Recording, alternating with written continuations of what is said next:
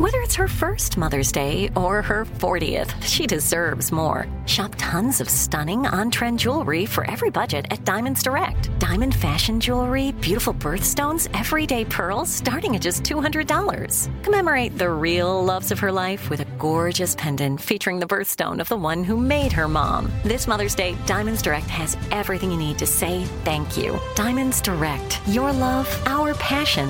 Online at diamondsdirect.com something that makes me crazy is when people say, well, I had this career before, but it was a waste. And that's where the perspective shift comes that it's not a waste, that everything you've done has built you to where you are now. This is She Pivots, the podcast where we explore the inspiring pivots women have made and dig deeper into the personal reasons behind them. Join me, Emily Tish Sussman, every Wednesday on She Pivots. Listen to She Pivots on the iHeartRadio app, Apple Podcasts, or wherever you get your podcasts. Imagine you ask two people the same seven questions. I'm Minnie Driver, and this was the idea I set out to explore in my podcast, Minnie Questions. This year, we bring a whole new group of guests to answer the same seven questions, including Courteney Cox, Rob Delaney, Liz Phair, and many, many more. Join me on season three of Minnie Questions on the iHeartRadio app, Apple Podcasts, or wherever you get your favorite podcasts. Seven questions, limitless answers. Good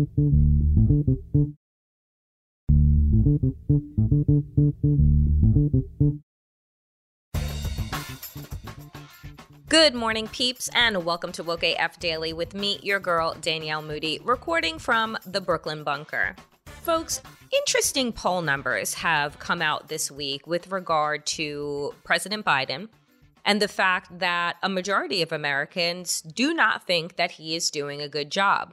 That comes on the heels of many Democratic governors deciding that, guess what? COVID's over. And so, much in the same way that news broke about Coachella and Stagecoach not using any COVID 19 precautions, basically saying that you're going to come and party with us at Coachella at your own risk. Democratic governors are now doing the very same thing, where they are getting rid of their mask mandates because people are quote unquote tired.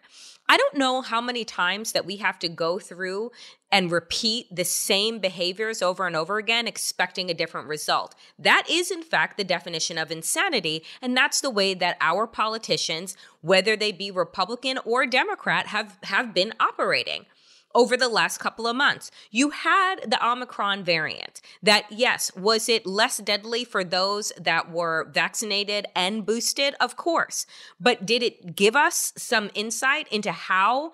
This virus has been mutating, which is that each iteration becomes more and more contagious, and that the thing that protects us all is wearing masks, right? Social distancing for a, a, while now has not been a thing, but masks, and particularly those that are not cloth, but are K95 or N95 masks, have been keeping people safe. So, why is it that now, once people, again, have adapted to these rules, have adapted to this reality, have become accustomed to it, whether it be on public transportation, um, federally regulated public transportation like airlines, why we would decide now at a time when the Omicron surge in many parts of the country is now on the decline, that we would turn around and start the same behavior that we had before let our guards down, and then in a couple of months, when news breaks that there is some other new variant that is incredibly deadly, that is all of the things, then trying to get those same people to go back to doing what it was that they've been doing for the past two years is going to be damn near impossible. But, you know, who cares? Because midterms are in a couple of months, and that's apparently the only thing that politicians care about. I am so aggravated with this entire situation and scenario. Just people believing that they can have what mind over matter, like the virus gives a fuck. But you know what? I think at this stage uh, in the pandemic, two years in, that what we have learned is that no one is going to protect you. No one other than yourself is going to have your best interests and your public health and safety in mind.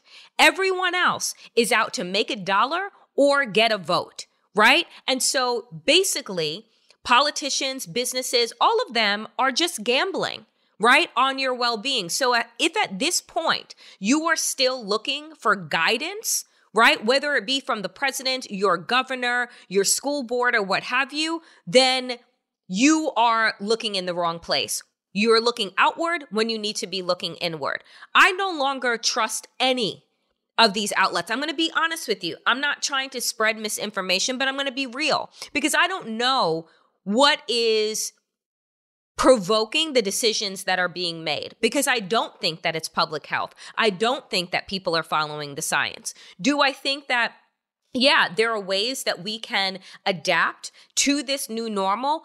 Yes, absolutely. But to pretend that COVID no longer exists, to just throw up your hands, you know, Democratic governors and fucking concert venues and just be like, oh, we're just over it. Watch and wait is all I will say on that. Watch and wait. You know, I, I was reading Politico Playbook, uh, like I do most mornings, and you know, a- another alarming piece of news has come to my attention, but you know, it's the same old, same old story of how terrible Democrats are at messaging. And the question that Politico was posing was whether or not Democrats were going to come up with a response to the culture wars that Republicans are waging. That's number one. And number two, whether or not Republicans were going to give up the ghost, give up Donald Trump, and figure out who else is going to be the leader of this party.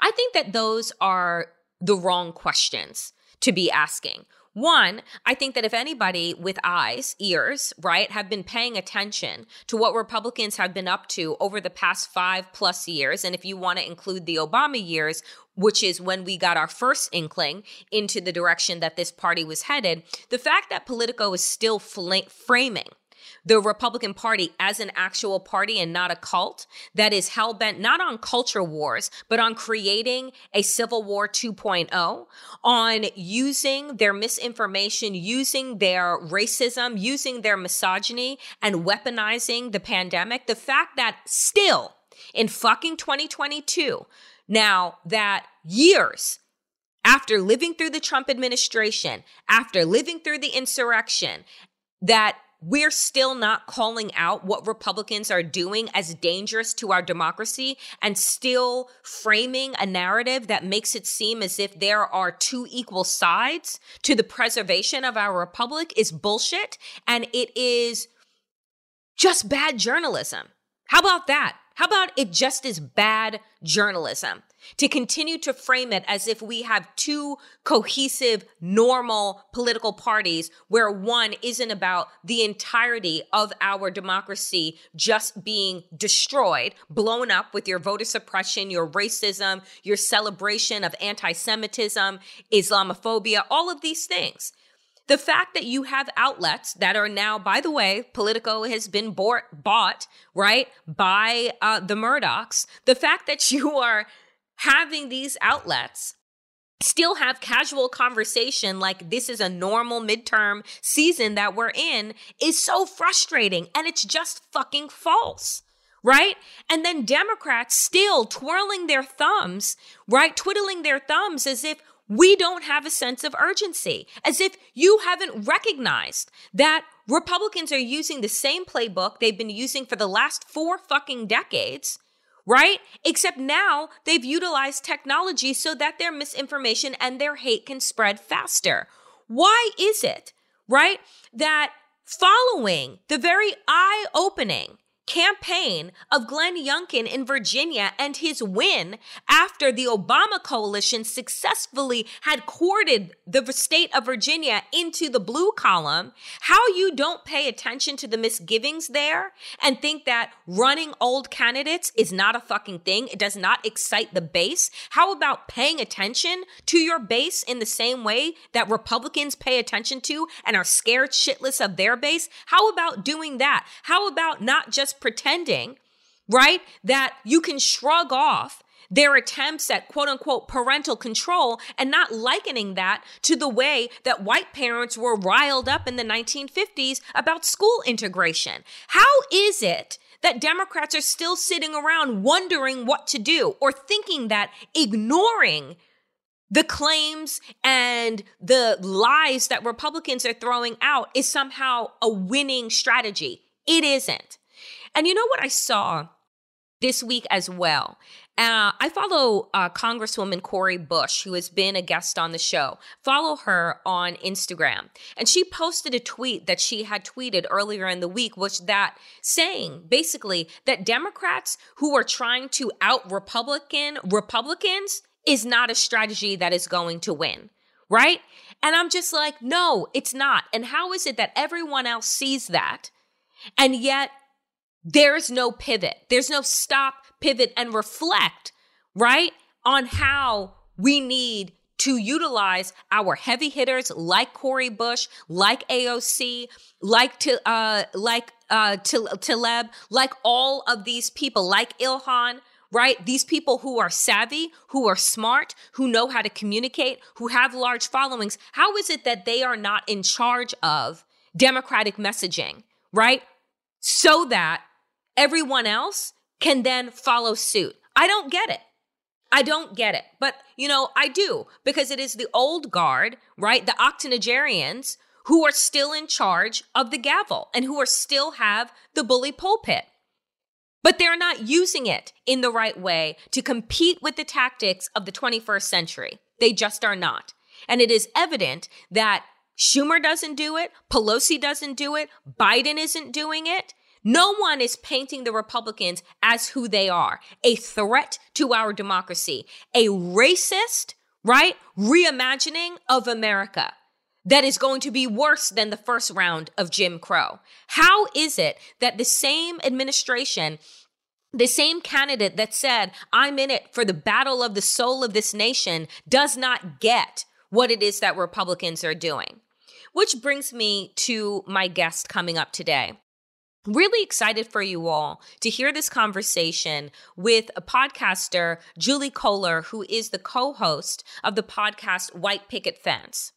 And White Picket Fence, right, seeks to really uncover right? The lies that white people have been told to really unpack it. In their first season, it was uh, busting the myth around white women being progressive and voting Democrat where Julie will tell us that hasn't happened in 40 years. Now, anybody paying attention to politics inside the Beltway understands that fact. So then the question is if that if those are the data points, then why does the Democratic Party still try and court Karen as if Karen is trying to go to the dance with you? She ain't, and she hasn't in 40 years, right? The second season of White Picket Fence was an examination into how families, right, have shifted um, during the time of the global health pandemic, schooling kids at home, the realization that we don't really care about kids in this country outside of the womb. Because if we did, right, if we actually believed the mantra that children are our future, then maybe we wouldn't have had fights over uh, the child tax credit or, you know, having parental leave as one of the only industrial nations that does not have that guaranteed, right? There are countries that offer a year, six months. In America, six weeks, and we're telling you to stuff your baby in somebody else's care, right? And for you to make just enough money to be able to cover that, but nothing else. And we've accepted that. We've accepted that reality as the norm. And it shouldn't be. And so that is the second season of White Picket Fence. Um, and Julie and I on today's show will get into a conversation about white privilege, about white guilt, about how we hold up a mirror to white America and say, look at yourself. You are both responsible for some good and some devastating violence. How is it that white people cannot see themselves as fully dimensional humans, right? Earlier this week, you know, I was sent uh, a bunch of clips of the young uh, black boy in, I believe it was in New Jersey, uh, at a mall, who got into an altercation with a white boy. Cops were called, and guess who ended up in handcuffs for 30 minutes? Right? Guess who was ushered and spoken to in probably a very respectful manner? What did that black boy do to you? And I'm sure that that wasn't the language that was used. Right?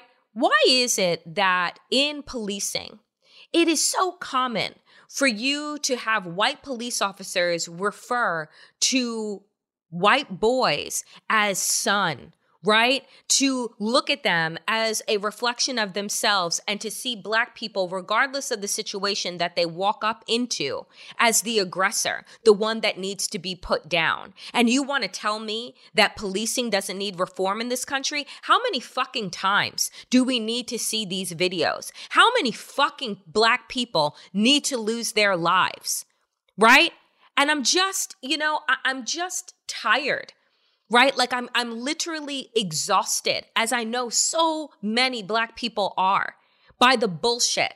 Like we can't get anywhere because we have to still convince white people of their own moral monster behavior, right? As James Baldwin said, moral monsters fucking gaslighting the people that you are abusing as to tell us that we're just too sensitive and there's no abuse happening. But we run video after video after video, victim after victim after victim of white supremacy, only to tell, only to have them tell us, oh, we're kind of interested and we'll march with you for a good two months and then we're going to go back to our lives because it's too inconvenient for us to really unpack the hard truths of this nation. I'm just tired of it. And I said yesterday, you know, I, I can't imagine the trauma that that young boy felt. I have no idea what what the cause of the fight was. I don't really fucking care. All I know is that if cops roll up to a fucking situation and there are a black kid and a white kid, right, that are in that are interlocked in violence, then both of them should be sat down. Both of them, right, should be handled in the same way. Why is that so fucking difficult? Why? Racism right? But white people will look for every other excuse, right? As to tell you why black people should continue to be brutalized, right? They will look for every other reason. Oh, he was big. Oh, we thought he was older. Oh, this, that, and the other. It's bullshit. It's racism. Just look in the mirror. you know, it, I gotta tell you that with each advance that is made, with each, you know, a couple of steps forward that we make in this country, it just seems that we just boomerang right back to the beginning. And look, I, I know and I talk to people who have been active in the civil rights movement you know, for their entire lives, for the last 60 plus years, right? Because we in America love to believe that Jim Crow was so long ago. Meanwhile, most of us have you know, parents, grandparents who all grew up in that, that are still fucking alive. Right? So America's racist history wasn't hundreds of years ago. It was just the other day. And we need to wake up to that reality. Folks, I'm very excited to welcome to Woke AF Daily for the first time Julie Kohler, who is uh, the host of the podcast White Picket Fence with Wonder Media, um, a podcast that really does an interesting job of looking into the issues that are affecting women, that are affecting our society, um, talking about difficult conversations about race, white privilege, um, and you know, and family, right? And how our family in the la- latest season, how families were impacted during uh, the last two plus years of living in uh, a pandemic. Julie, welcome. Thank you so much. It's great to be with you. It is great to have you. So, talk to me about White Picket Fence. First of all, like I just said before, the name stellar. I I can't I can't believe that that name was not taken um like a hundred. It is it is so fantastic. Talk to us about um the ideas and the themes behind White Picket Fence. Yeah, thank you so much. So, you know, I think the name sort of gives a hint at some of the ideologies that we really work to unpack in the podcast while examining a few different topics. So, the first season of our podcast really was a deep dive into the politics of white women and what we called the fractured and often frustrating politics and the way that those politics are manifest in our society. Um, I think there is kind of a myth that white women are more progressive often than white men. And while we do see some gender differences in how white women and white men vote, you know, the majority of white women for the last 40 years have voted Republican. And um, we tend to kind of be a little bit surprised by that. And so we really did a deep dive into, you know, the ideologies that shape white women's politics um, and, you know, kind of how that continues in today's society. And in the second season of the podcast, which just aired this past winter, we take a we take a, a, look at a lot of the same ideologies that we examined in the first season about race, about gender, about families, about our economy, and and white women, white womanhood, and we really look at how that has prevented public investment in the kind of family supports, the kind of what we now call care infrastructure, childcare, mm-hmm, paid mm-hmm. family leave, the child tax credit, benefits that would make family life so much easier for the vast majority of us. Why has that been so challenging? And obviously, the pandemic brought this to a head. So many of us have been suffering so deeply during the pandemic. Mm-hmm. And we really take a critical lens at you know why here we are 50 years later after the uh, you know national child care was first proposed and passed by bipartisan majorities in congress why we're still coming up short and why this is still a fight 50 years later.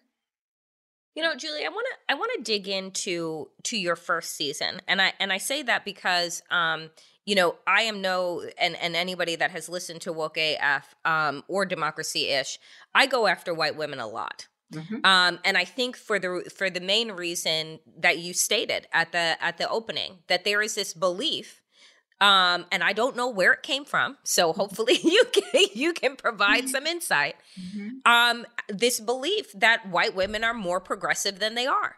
Right? When we have said for decades, those people that are embedded in politics have known that particularly married straight white women vote alongside their husbands, right? I wrote a piece following uh, the 2016 election which I think again was this startling, eye-opening, you know, moment, not mm. just for, you know, for for our country obviously, but for the world, for our country and the fact that oh my god, we had a white woman on the ballot. You could see a reflection of yourself, right? Yeah. Finally, to become Madam President and over and 50, over 50% of white women voted for Donald Trump um, an outward celebrated misogynist. Yeah. So, you know, Julie, what what came up for you in your first season kind of uh, research and investigation about the why here? And is it is and do you feel like we need to unpack the why to kind of let go of the myth so that we can so that we can move on? That's absolutely right. I think we have to first have a very clear eyed analysis of what is happening if we want to affect change. And so I wanted to put the 2016 election, which was, I think, you know, once again, sort of a surprise to many of the kind of, you know, political chattering class, although not to many sort of deeply entrenched in, in, in movement politics.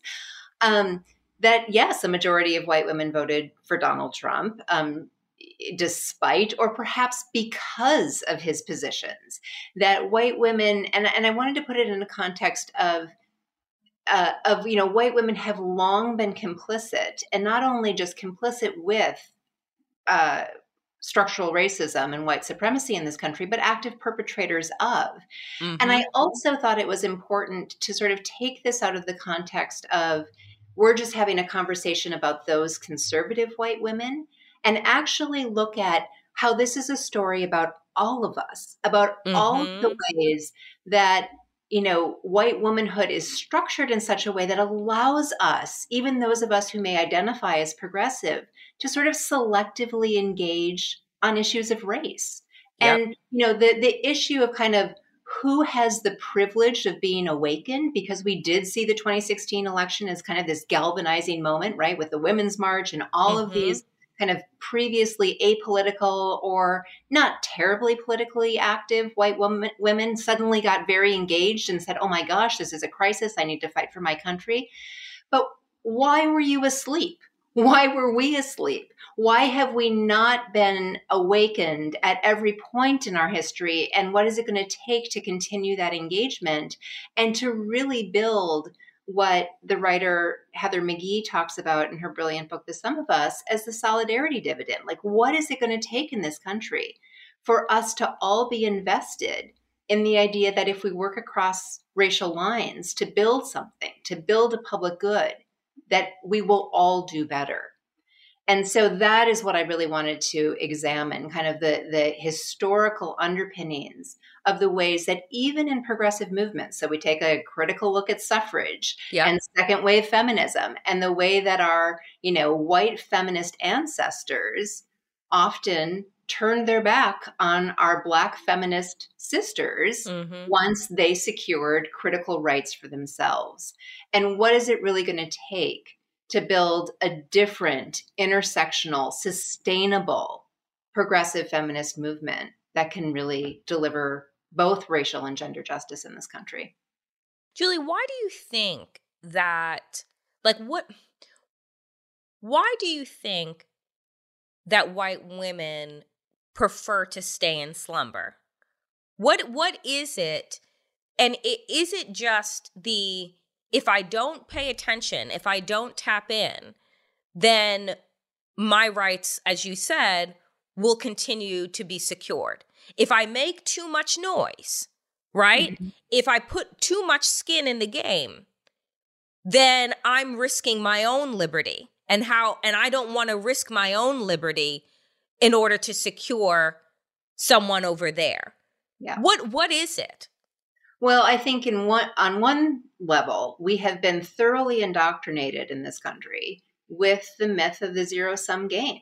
That I can only have what's mine if it comes at the expense of someone else and someone else gaining some degree of, you know, whatever it is, wealth, comfort, security, dignity will come at my expense. And so I think we really need to be pushing back against that. And and I think what is one of the really difficult things about trying to create this investment in the solidarity dividend writ large is that we are trying to create a society that we have never had. Yes. So we have, yes. you know, we have never seen what it would look like on the other side. What a what an anti-racist society the benefits it would deliver for all. And so it really sort of takes this leap of faith, right? That mm-hmm. I have to believe that it will be beneficial to me, my children, my family, my community, even though I don't, I haven't experienced it. I don't know what that looks like. And we're, you know, in a media environment and a political environment that is constantly throwing racist fear mongering yep. you know our way and constantly you know reinforcing this if this happens you're gonna you know it's gonna be at your expense. Yeah. So i think you know it's it's just some powerful work that we have to do to overcome these you know it's what's what's so interesting um, that you're saying is that i started my career thinking that i was going to be in the women's movement mm-hmm. it was my desire when I went to college and you know I majored in pol- in political science, but my goal, my you know what my passion was at that time was to be a part of the women's movement. So I interned at the National Organization for Women, mm-hmm. which later became my first job out of college. And it would also be the first job that I quit because I had never felt so invisibilized as a black woman, as a queer woman, um my experience as an intern versus the actual like infrastructure of the organization, things that I had heard, right, being said about women of color, this idea that somehow everyone else needs to leave every other part of themselves behind in pursuit of the quote unquote greater good which yeah. harkens back to, you know, suffragist time. Oh, you know, why are you giving rights to these black men before you are your own wives? And then, you know, we're going to turn them into our enemy in the pursuit of our greater good. Yeah. Black women want to work in coalition, indigenous women want to work in coalition because community understanding is the fundamentals of the societies that we come from, right? But it isn't the same. And so I, I, I wonder too, how much is it our lie that we tell ourselves around Americans, white Americans' individualism that doesn't then allow allow white women to be a part of the greater collective, which is how the rest of us from marginalized and underrepresented communities have always had to navigate through life through those safety nets of family um, whether you biological or not because of the way in which we've been treated in society. So you have to build your own safety net. Yeah. So, how much is it in the way that we have been socialized, right, that doesn't allow for white women to see themselves as part of the larger community of women and, and people? Yeah, I think that is, I think that the, those kind of individualistic mindsets are so pervasive and have indeed infused you know all of these movements for social justice including the women's movement so yes i think that's a big piece and i think the other piece is just the blinders that privilege puts on one and mm-hmm. this kind of mm-hmm. ability to opt out of seeing race when it's convenient not to do so mm-hmm. and um you know i i really tried to ground the first season of the podcast in some of my own sort of reflections on the narrative I've told about myself because I think a lot of this is like unpacking the the stories we yeah. tell about ourselves and the way we view ourselves and you know I grew up in this progressive largely white liberal community suburban community in Minnesota at a time when there was like you know kind of it was a a state of sort of public investment. We believed in the common good. We believed in all these kind of public benefits and and believing this kind of myth about this progressive utopian, not utopian, but you know, like kind of mm-hmm, mm-hmm. very good meaning, you know, good community.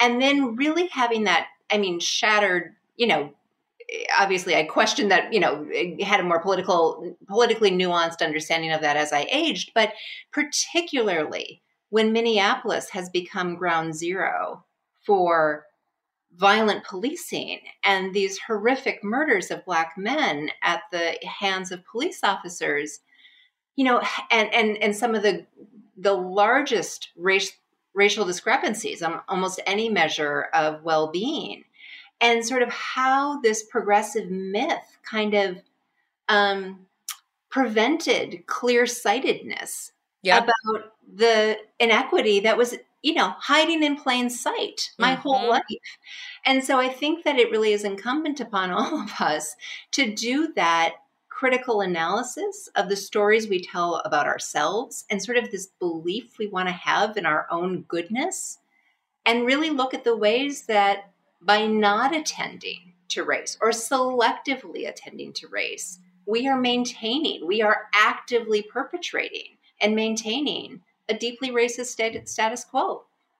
And, you know, your own inequity, right? Yes. Because yes. because the, the the reality is, you know, that that none of us are free until we're all free right yes. and it is it is the it is that sentiment and that reality that unless we're going to and as i say on woke af often unless you're going to do the hard work of interrogating your own feelings and i will go so far as to say interrogating your own history because yes. there is this desire i think that you know the original big lie wasn't one about election fraud it was one about white american exceptionalism yes. and the belief that you know the desire right now is to erase the our violent origin story in this country to preserve the big lie that white people came here to you know spread goodwill and do all the right things in America. And you're just like oh but if you actually listen to the stories of those that were oppressed then you don't look like this great savior, right? The right. the home of the brave. You don't look like the myths that you've been putting up. The myths don't hold up over time once other people have the microphone in their own hands and are able to narrate their own stories outside of what they've been fed. That's exactly right. And I think, you know, even though I would have been someone, I think probably my whole life would have been raised with a political awareness about, you know, the fact that American exceptionalism was somewhat of a myth. I think I still believed, and I talk about this in the first season of the podcast, in this myth of sort of our own, my own specialness as kind of mm. a enlightened, progressive white person.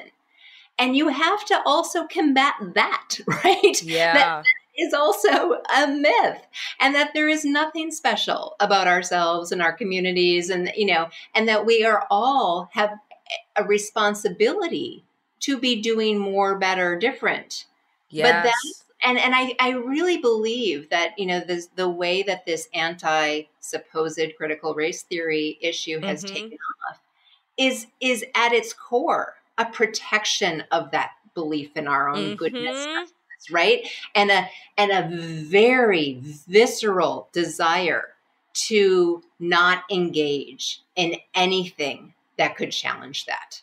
Like this is a story of a you know this is a, a, a fight over the narratives we tell ourselves and yep. what gets codified as truth. Mm-hmm. And if we mm-hmm. don't address that and change that, like that, and, and the possibility that that could change is so deeply threatening to folks. So, how do you feel, Julie? How do we go about the collective unpacking? How do we go about, you know, what I what I often say, putting the mirror to the face of white America and saying that, you know, as James Baldwin said so many many years ago, you can't change things that you don't face. Yeah. And the desire right now right? Through the pushback with critical race theory, which I continue to remind people is not taught in K through 12 schools. It is taught in law school as an elective and in some law schools, not all, right? That if the the the force behind the pushback is to hold on to this make believe of white American exceptionalism, then how do we go about forcing people to look in the mirror, forcing white people to look in the mirror and say, like, you have the ability to be both monster, right?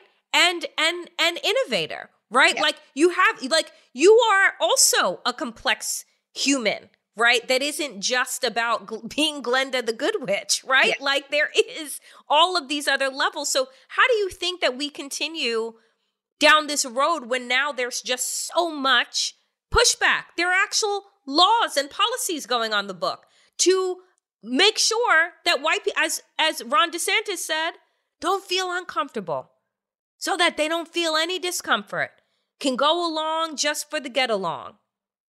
Yeah. No, I think that, I mean, we should call all these laws like the codifying of white fragility laws, right? Mm. I mean, mm. that's what they are, right? Like the protection of white fragility to make sure that that is not challenged.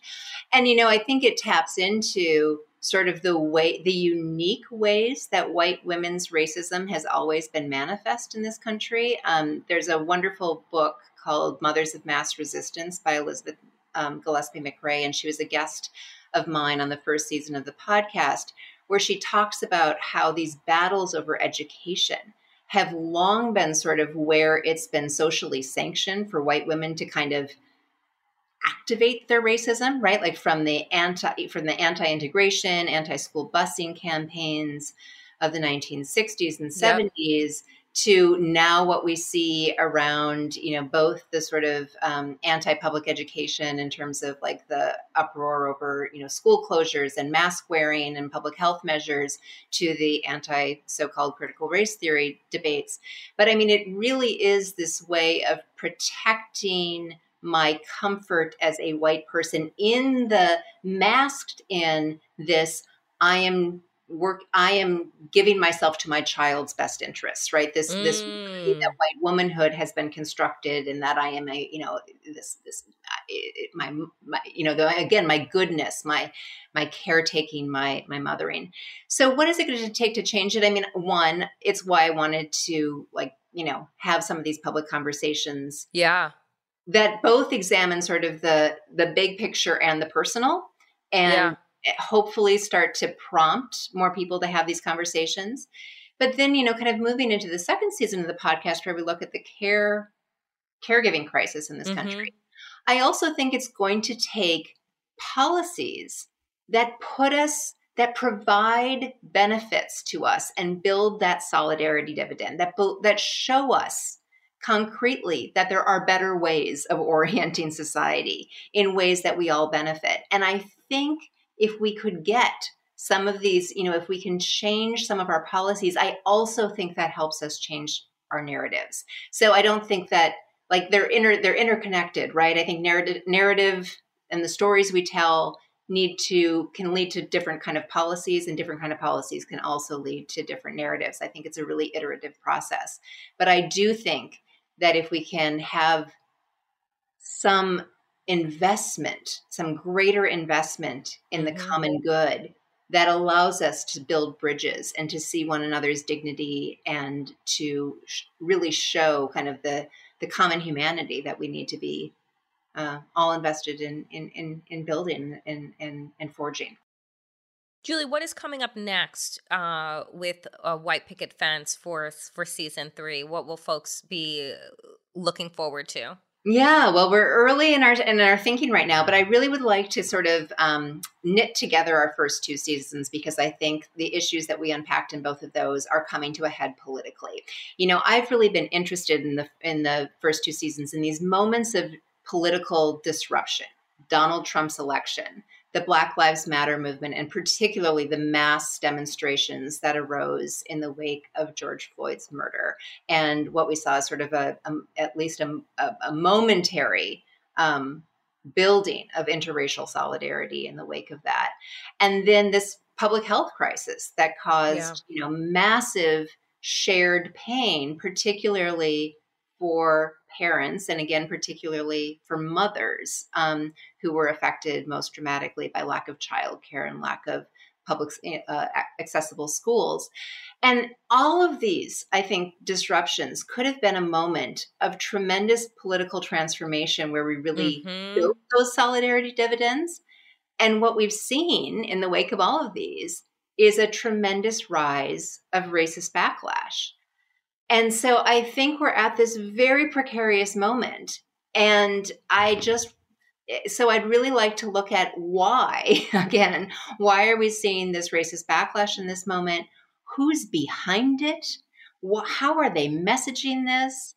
And what do we need to do to do something differently? Like we have a choice in how we engage at this moment. And I'd like to offer people a different path forward. I love that, Julian. I can't wait. I can't wait for I can't wait for uh for the third season. And you know, I, I will say that I don't often, you know, have an opportunity to really delve into the psychology uh, of white women, which is what you have done, mm-hmm. uh, and and really, you know, create this historical arc that then brings us to this current space and place, right? Um, because the questions that I think that a lot of us have is why are we here, right? And I would argue because we don't have the cur- we don't have the courage, right, to look in the mirror. We don't have the courage to say that America isn't exceptional, right? That the the belief of that exceptionalism has is what has left us open for the vulnerability of our empire to collapse, right? Without you know, without understanding who we are and how we got here, how do you chart a path forward? And that's, you know, that's just the reality. And so, um, this has been a really wonderful conversation. And I, I hope that you'll come back to Woke AF um, sooner rather than later. I would love that. It's been wonderful to talk to you. Appreciate you. Folks, the podcast is White Picket Fence. Um, make sure to check out the first two seasons so that you will be prepared for season three. Now, folks, for our transition into our woke moment of wellness. And I want to say, I really appreciate um, folks dropping notes and telling me that you are walking, telling me that you're caring for your plants, telling me that you are really being intentional about your wellness. And like I said at the top when talking about COVID, if we are not taking responsibility for our own health and well being, we cannot assume that other people are going to take responsibility. And at a time when our health and our public safety are all just up in the air, it is important. It is more important than ever that we take care, that we make those doctor's appointments, that we work out, that we eat well, that we stay hydrated, that we stay grounded and connected. Because as I continue to say, things are going to get a lot worse before they get better. So, you know, here's something that I want to share. Um, a lot of people tell me that, you know, they've tried meditation and, you know, it doesn't work for them, or they fall asleep, or, um you know they they just they don't feel whatever they think is going to be that dreamy state of um of meditation and what I want to offer, and again, I use one app uh, right now, but I know, again, there are many and they are free. But Insight Timer, not only do they have guided meditations, meaning that you can just listen to people um, talking and guiding you through meditation, but they also have really beautiful music. And so, even if, you know, quote unquote, meditation, sitting and listening or breathing on your own for a certain time frame doesn't work for you, I would encourage you to check out just the beats and the melodies and the music that are on these different apps, whether it be three minutes, 10 or 20 or more um, as a way to help us level out our cortisol levels and just, you know, get lost in the music. You can do that while walking, washing the dishes, you know, laying down right before you go to sleep. But if meditation, if listening to a guided meditation and doing that kind of breath work, um, isn't your cup of tea, then I encourage you to listen to some music. And during that time, just doing your own breathing in counts of four, right? So you do, you breathe in, holding for four seconds, and then exhaling out through your mouth. Try to do three rounds of that where you're counting in your head to four as you're inhaling, you hold for four, and then release for four. Try three rounds of that. Um, try it today. Try it right after uh, the podcast. See if you find that your shoulders relax, right? That your body loosens up and that you can actually feel your breath change. So, try and do those breathing exercises while you're just listening to that serene, you know, music, whether it is um, their wonderful violinists, piano, harps, like all of these things. It doesn't take a lot of time, but again, it's that intentional time where we're looking to connect and align with our body, with our breath, with our emotions, and really using right? That time for ourselves and being intentional about it. So give that a whirl and let me know in the comments section what you think and how you're reacting to it. Folks, coming up next is my conversation with Julie Kohler from White Picket Fence. Make sure to check out her podcast as well. Um, I think you will enjoy it.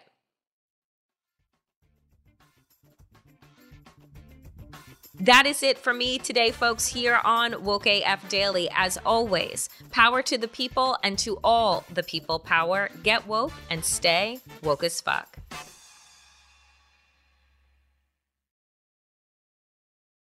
Something that makes me crazy is when people say, well, I had this career before, but it was a waste. And that's where the perspective shift comes that it's not a waste, that everything you've done has built you to where you are now. This is She Pivots, the podcast where we explore the inspiring pivots women have made and dig deeper into the personal reasons behind them. Join me, Emily Tisch Sussman, every Wednesday on She Pivots. Listen to She Pivots on the iHeartRadio app, Apple Podcasts, or wherever you get your podcasts. Imagine you ask two people the same seven questions. I'm Minnie Driver, and this was the idea I set out to explore in my podcast, Minnie Questions. This year, we bring a whole new group of guests to answer the same seven questions, including Courteney Cox, Rob Delaney, Liz Phair, and many, many more. Join me on season three of Minnie Questions on the iHeartRadio app, Apple Podcasts, or wherever you get your favorite podcasts. Seven questions, limitless answers. I'm Jordan Gonsalves, and I'm a journalist. Join me on my new podcast, But We Loved, coming May 15th, where queer elders recount the amazing history they've lived through. In the middle of Wall Street, they stopped traffic, they were doing a die in. And in the process, share little gems of wisdom for the next generation. The key is to understanding yourself, learning to love and embrace yourself. You can listen to But We Loved May 15th on the iHeartRadio app, Apple Podcasts, or wherever you get your podcasts.